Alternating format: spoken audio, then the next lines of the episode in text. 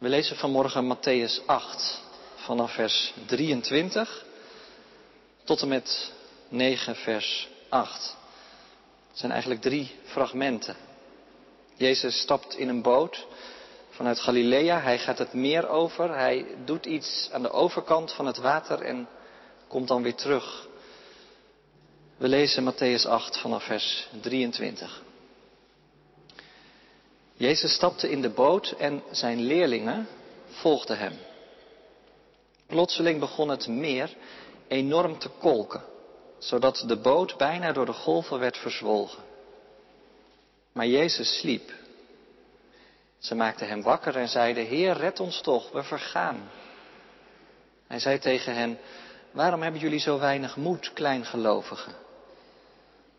Toen stond hij op en sprak de wind en het water bestraffend toe. En het meer kwam helemaal tot rust. De mensen zeiden vol verbazing, wat is dit toch voor iemand dat zelfs de wind en het water hem gehoorzamen? Toen hij aan de overkant in het gebied van de Gadarenen kwam, liepen hem vanuit de grafspelonken twee bezetenen tegemoet. Ze waren zo gevaarlijk dat niemand daar langs durfde te gaan. Ze begonnen te schreeuwen en te roepen, wat hebben wij met jou te maken, zoon van God? Ben je hier gekomen om ons pijn te doen, nog voordat de tijd daarvoor is aangebroken? Een eind verderop liep een grote kudde varkens te grazen. De demonen smeekten hem, als je ons uitdrijft, stuur ons dan naar die kudde varkens. Hij antwoordde hun vooruit. Ze verlieten de twee mannen en trokken in de varkens. Toen stormde de hele kudde van de steile helling af het meer in en de dieren kwamen om in de golven. De varkenshoeders sloegen op de vlucht en toen ze in de stad kwamen vertelden ze het overal rond, ook wat er met de bezetenen was gebeurd. Nu trok de hele stad uit, Jezus tegemoet. Toen ze hem gevonden hadden, verzochten ze hem dringend hun gebied te verlaten. Hij stapte weer in de boot en stak over, terug naar zijn eigen stad. Daar probeerden een paar mensen een verlamde bij hem te brengen, die op een draagbed lag. Bij het zien van hun geloof zei Jezus tegen de verlamde, Wees gerust, uw zonden worden u vergeven. Daarop zeiden enkele schriftgeleerden bij zichzelf, wat een godslastelijke taal. Jezus doorzag hun gedachten en zei, waarom hebt u zulke boosaardige gedachten? Wat is gemakkelijker? Te zeggen, uw zonden worden u vergeven of sta op en loop. Ik zal u laten zien dat de mensenzoon volmacht heeft om op aarde zonde te vergeven. Toen zei hij tegen de verlamde, sta op, pak uw bed en ga naar huis. En hij stond op en ging naar huis. Bij het zien hiervan werden de mensen met ontzag vervuld. En ze loofden God om de macht die Hij aan mensen heeft verleend. Dit is het woord van God. We willen vanochtend vooral nadenken over dat middelste gedeelte. Jezus in Gadara en de reactie van de Gadarenen op die bevrijding van de bezetenen. Want wat doen ze? Ze kijken weg.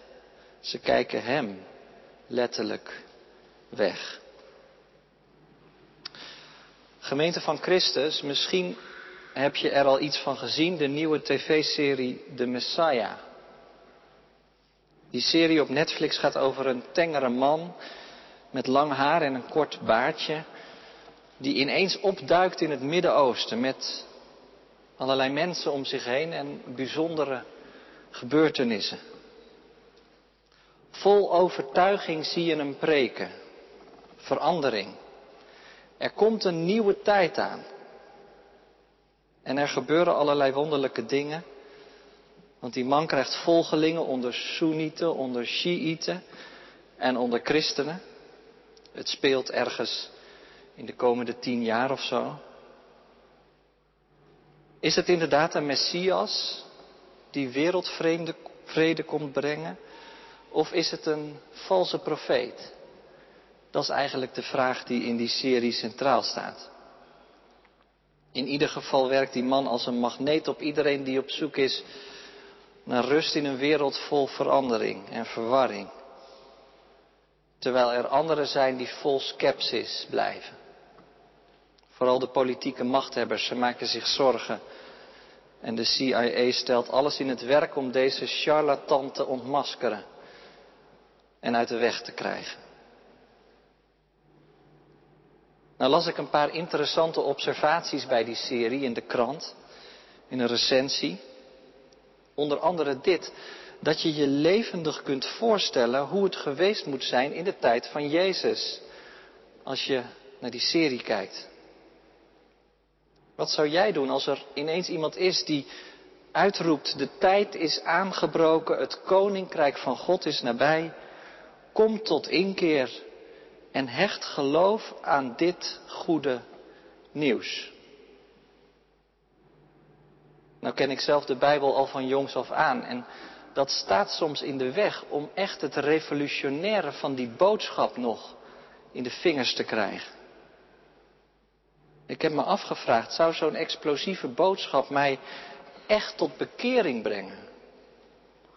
Of zou ik zo iemand eigenlijk ook meteen afserveren als een ophitser? Of als iemand die mijn veilige en overzichtelijke wereld in gevaar komt brengen?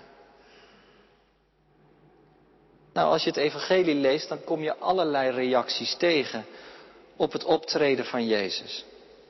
Er zijn mensen die zich door Hem laten bevrijden. En er zijn mensen die met Hem optrekken. Trouwens, die mensen die bevrijd worden zijn vaak mensen in de marge van de samenleving. Een vrouw overdag bij de put. Of een impopulaire tollenaar. Of twee mannen die bezeten zijn door duistere machten. En dan zijn er ook een heleboel mensen die wegkijken. Vanochtend heel letterlijk, die Gadarenen. Ze staan aan de oever van het meer. Na wat ze gezien hebben van Jezus, hopen ze dat hij zo snel mogelijk vertrekt. Kijk, Jezus heeft nog maar net voet aan wal gezet in die streek. En toch zijn ze bang geworden voor wat ze gezien hebben. Je denkt, hoezo? Want ze hebben toch iets heel moois gezien. De bevrijding van twee mannen die volstrekt bezeten waren. En toch, ze moeten Jezus niet. Ga bij ons vandaan. En er gaat een zucht van verlichting door de groep heen als ze Jezus met zijn leerlingen in een bootje zien stappen en dat bootje ergens aan de einde zien verdwijnen. Een uurtje eerder ongeveer waren ze nog en masse samengestroomd op deze plek vanuit de stad omdat ze gehoord hadden dat er iets heel bijzonders was gebeurd. En als ze dan op die plek aankomen, dan zien ze eigenlijk twee dingen. Ze zien twee mannen, die ze goed kennen. En ze zien iemand die ze niet kennen. Een Joodse rabbi waarschijnlijk. Misschien wel uit Galilea. Die twee mensen die ze kennen, die zien ze op een manier zoals ze ze heel lang niet gezien hebben. Dat waren toch die mannen die bezeten waren, die bij de graven woonden waar je niet langs durfde. En nu zijn ze volledig rustig. Hoe is het mogelijk? En dat zet dan gelijk die andere man in een bepaald licht. Heeft hij hen rustig gemaakt? Heeft hij dan bovenmenselijke kracht? Het maakt ze bang. Is dat misschien een afgezant van de Allerhoogste God? Dat zie je trouwens wel vaker in het Evangelie, dat mensen bang worden als ze oog in oog komen te staan met de Heilige, met God zelf, of met de Zoon van God, met Jezus. Denk maar aan de wonderbare visvangst, als onder andere Petrus en Jezus op een bootje op het meer zijn en er iets bovennatuurlijks lijkt te gebeuren. En als Petrus dat ziet, dan, dan valt hij ontzet aan de voeten van Jezus neer. Hij zegt, ga weg van mij, want ik ben een zondig mens. Hoe kan ik ooit oog in oog staan met de heilige God. Maar Jezus vertrekt dan niet. Hij stelt Petrus juist gerust en hij zegt tegen Petrus, vrees niet. Hij neemt Petrus dan zelfs in zijn dienst. Volg mij. Maar hier gaat het anders toe. Bij de Gadarenen geen greintje zelfreflectie. Jezus maakt hen onrustig, zeker. Maar in die onrust verzoeken ze hem om weg te gaan en weg te blijven. Even slikken en weer doorgaan. Ik denk eigenlijk dat die Gadarenen niet alleen maar bang zijn. Volgens mij zijn ze ook kwaad. Want er is ongetwijfeld nog iets wat opvalt als ze op die plek komen. Ze zien ook een hele kudde niet. Waar zijn de varkens gebleven? Normaal grazen er wel 2000 in dit gebied en er is nu geen spoor meer van te bekennen. Blijkbaar heeft die rabbi ook nog eens de hele varkenspopulatie uit de weg geruimd.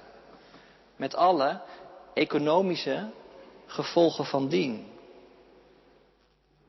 Het lijkt wel een soort onderhandeling. Dit is blijkbaar de prijs die betaald moest worden voor de bevrijding van deze twee streekgenoten.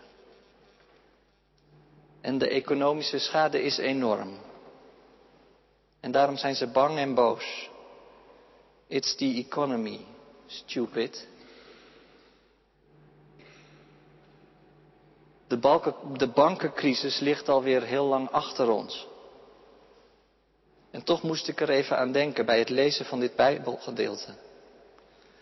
Bijvoorbeeld aan het boek Dit kan niet waar zijn van Joris Luijendijk. Hij was twee jaar lang ondergedompeld in de city. En het maakte hem enorm kritisch op, op wat hij allemaal was tegengekomen daar. Hij doet een paar schokkende ontdekkingen. En trekt een paar heftige conclusies. Bijvoorbeeld dat hebzucht misschien wel een onuitroeibaar probleem is. En dat zo'n crisis eigenlijk zo weer kan ontstaan. Ik zag een aflevering met Geert Mak over IJsland. En daar kwam eigenlijk hetzelfde naar voren. Tenzij we genoegen durven te nemen met minder. In plaats van met altijd maar meer en meer en meer. Maar ja, wie kan dat en wie durft dat? En zo legt Luijendijk de vinger op een zere plek en dat is hem niet in dank afgenomen. Zo iemand zie je liever gaan dan komen, toch? Nou, dat zie je dus ook een beetje in Gadara.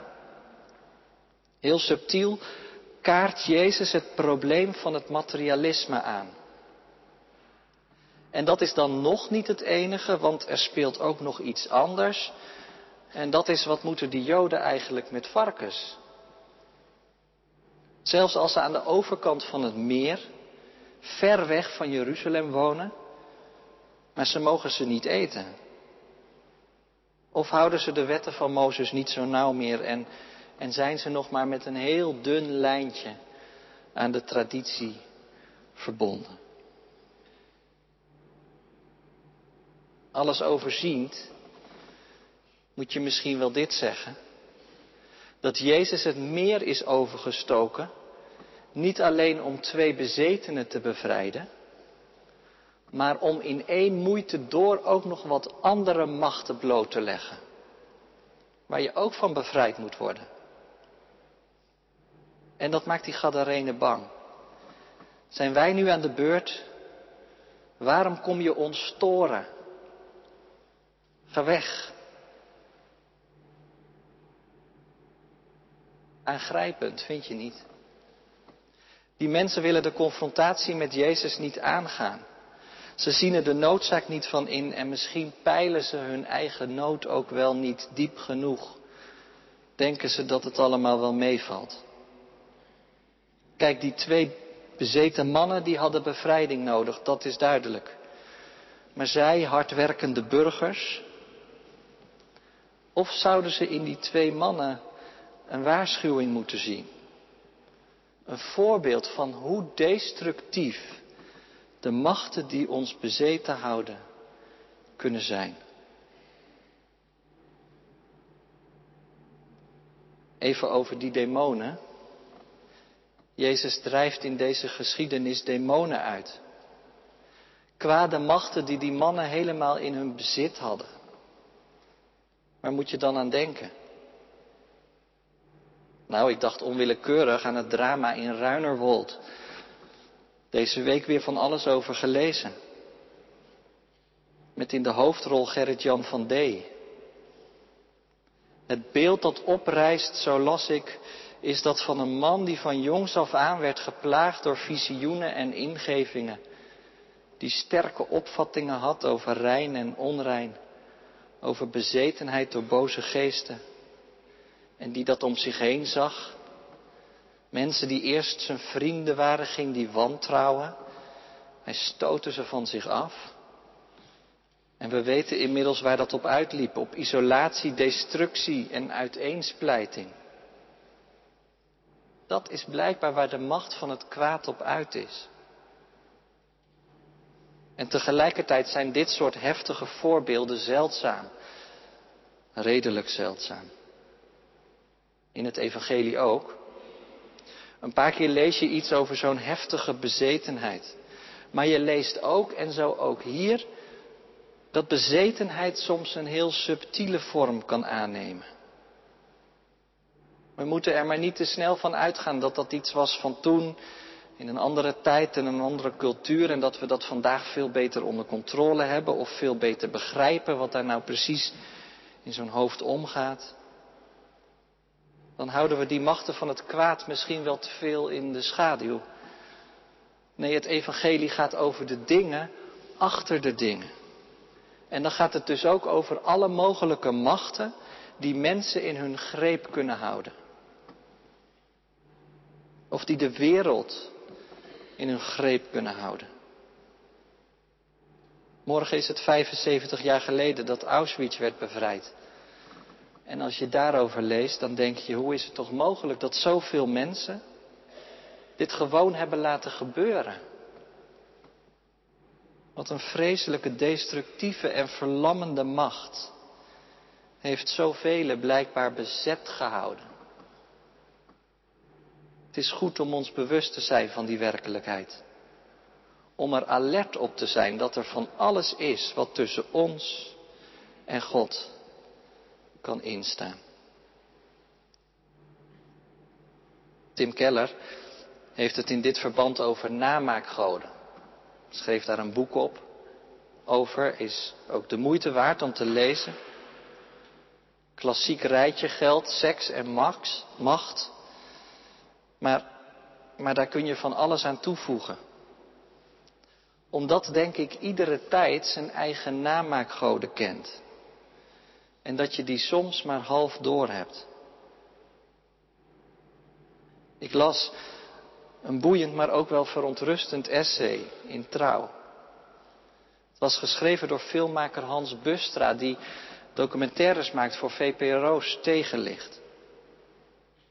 En hij verdiepte zich grondig in de digitale revolutie, waar we op dit moment gewoon middenin zitten. Hij groeide op in een christelijk gezin, maar stopte in zijn studententijd met geloven. Maar hij kent de verhalen en de taal van de Bijbel nog heel goed en, en hij weet die ook op een verrassende manier te verbinden aan wat hij ziet in zijn onderzoek. En zo heeft hij het in dat essay over de toren van Babel, de vloek van de toren van Babel. We hebben een toren gebouwd, zegt hij. Nieuwe goden geschapen. De algoritmes van tech-giganten die altijd honger hebben naar informatie. En daardoor worden we helemaal leeggezogen. En weten anderen waar en wanneer wij kwetsbaar zijn. Met als gevolg, zo schrijft hij, wereldwijde chaos, manipulatie van democratische processen, polarisatie op sociale media en mensen die gevangen zitten in de echokamers van hun eigen gelijk. Nou, je kan zeggen dat is wel een heel zwarte analyse van onze tijd. Wel heel pessimistisch. En al helemaal als je ziet hoe hij afsluit. Hoe volgens Bustra dit moet aflopen. Hij zegt een waarschijnlijk scenario is dat we afhankelijk worden van onze digitale goden. Als de religieuze dieren die we zijn, rest ons niks anders dan ze gunstig te stemmen. Nou, moeten we ons daar dan maar aan overgeven? Nou, ik denk het niet. Want Jezus geeft ook aan die Gadarenen een prikkelend advies. Je zou het naïef kunnen noemen wat er gebeurd is, maar, maar hier spreekt de Zoon van God. Vergeet die varkens en verheug je in die twee bezetenen die bevrijd zijn. Kunnen ze dat eigenlijk nog wel, die Gadarenen? Zich verheugen in de bevrijding van een ander? En kunnen wij die oproep nog meemaken vanochtend? Durf jij uit de echokamer van je eigen gelijk te kruipen, omdat het koninkrijk van God nabij is, omdat er goed nieuws is, omdat er iemand is die ons oproept om tot inkeer te komen en geloof te hechten aan dat goede nieuws. Kijk, dat is denk ik het mooie van de kerk. Dat dat profetische geluid hier klinkt. Te midden van een wereld die we helemaal niet in de vingers kunnen krijgen. Dat hier een plek is waar de Messias van de andere kant van het water op ons afkomt. Om ons een alternatief aan te reiken.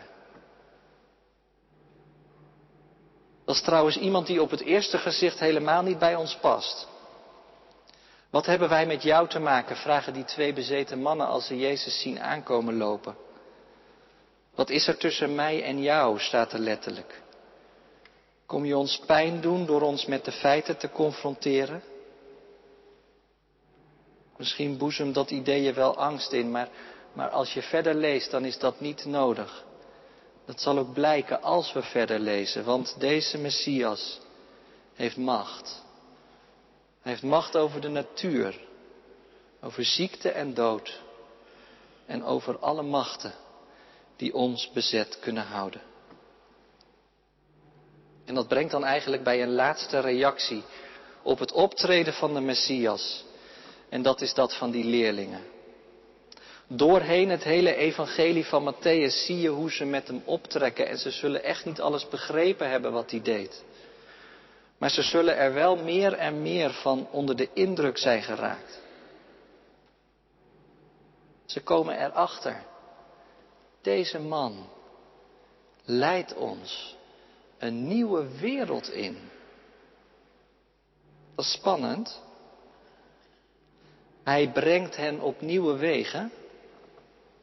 En er gebeuren dingen die ze in eerste instantie maar moeilijk kunnen plaatsen die ze misschien wel boos maken of bang.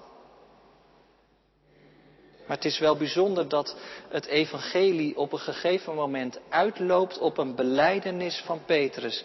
Diezelfde Petrus die in dat bootje nog zo bang voor Jezus was. Maar die daar wordt uitgenodigd om met Jezus op te trekken, om samen met hem rond te wandelen. Om te kijken wat Jezus doet en als Jezus dan aan zijn leerlingen vraagt, wie ben ik nou? Als je het nu allemaal gezien hebt, dan zegt Petrus, u bent de Messias, de zoon van de levende God. Zo is Petrus tot een beleidenis gekomen. En dat is ook de reden dat wij vandaag die geschiedenissen lezen en volgende week en deze weken door tot aan de lijdenstijd. En ook doorheen die tijd om te zien dat die mens uit Nazareth de Zoon van God is, de Messias, de Heer en de Meester over het leven en de dragende grond onder ons bestaan. En zo zou ik eigenlijk heel concreet drie handvaten willen meegeven voor de komende week. In de eerste plaats dit. Neem de machten en de krachten in de wereld serieus. En bagatelliseer de namaakgoden niet. Er zijn toch dingen die tussen God en ons instaan? Kijk je ervan weg? Kop in het zand? Of ben je bereid om kritisch naar je eigen leven te kijken? Dat brengt bij het tweede. Ga de ontmoeting met Jezus Christus niet uit de weg. Ook dat is vaak gemakkelijk. Past het beter in je weekschema of je vertrouwde routine? Maar die ontmoeting trekt je misschien wel uit je bubbel. Je krijgt er ruimte en ontspanning voor terug. Als je een tijdje met hem oploopt. Samen met anderen, door ook te spreken over wat je raakt in die geschiedenissen. En wat jouw ervaringen zijn met de levende Heer in het hier en in het nu. En in de derde plaats, leef uit de bevrijding die Jezus brengt. Geef je in alle ontspannenheid aan Hem over. Heer, hier is mijn leven. Hier is mijn hart. Ik geloof dat U boven de machten staat, de machten die ik nooit kan begrijpen.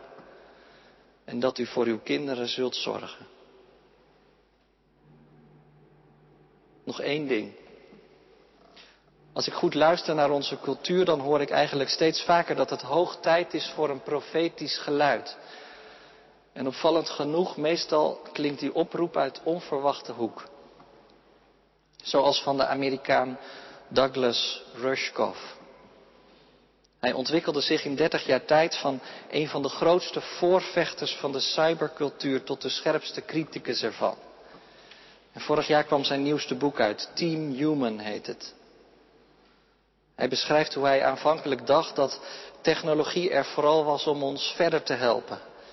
Techniek als hulpmiddel, maar, maar langzaam maar zeker heeft diezelfde technologie het van ons overgenomen en is er eigenlijk steeds minder ruimte voor hulpeloosheid en gebrekkigheid. De menselijke maat lijkt helemaal weg, zegt hij. Iedereen moet perfect zijn en we moeten eigenlijk leren om elkaar weer te zien. Ook in onze imperfectie. En dat boek eindigt dan ook met een profetische oproep. Laatste zinnetje van het boek. Rushkoff is Joods, kent de Hebreeuwse Bijbel van binnenuit en, en die oproep die klinkt zo. Hier ben ik. Dat is wat de profeten zeiden als God ze riep. Hier ben ik. Ga op zoek naar de anderen. Ik zou het vanochtend nog iets willen aanscherpen, radicaal willen aanscherpen. Ga op zoek naar de ander, met een hoofdletter. Naar de opgestane Heer, die je niet wil uitbuiten, maar die je juist vrijmaakt. Die je niet wil vullen met angst en wantrouwen, maar die juist oproept om je te verheugen in de bevrijding van anderen. Die je niet opsluit in je eigen dwangmatigheden of je vooringenomenheid, maar die je oproept om erop uit te gaan. Ga op weg en maak alle volken tot mijn leerlingen. En houd dit voor ogen. Ik ben bij jullie alle dagen tot aan de voltooiing van de wereld. Zo eindigt dat Matthäus-evangelie. En met die belofte van de verrezen Messias mogen en kunnen we de nieuwe week in, want Hij is de grond onder ons bestaan. Amen.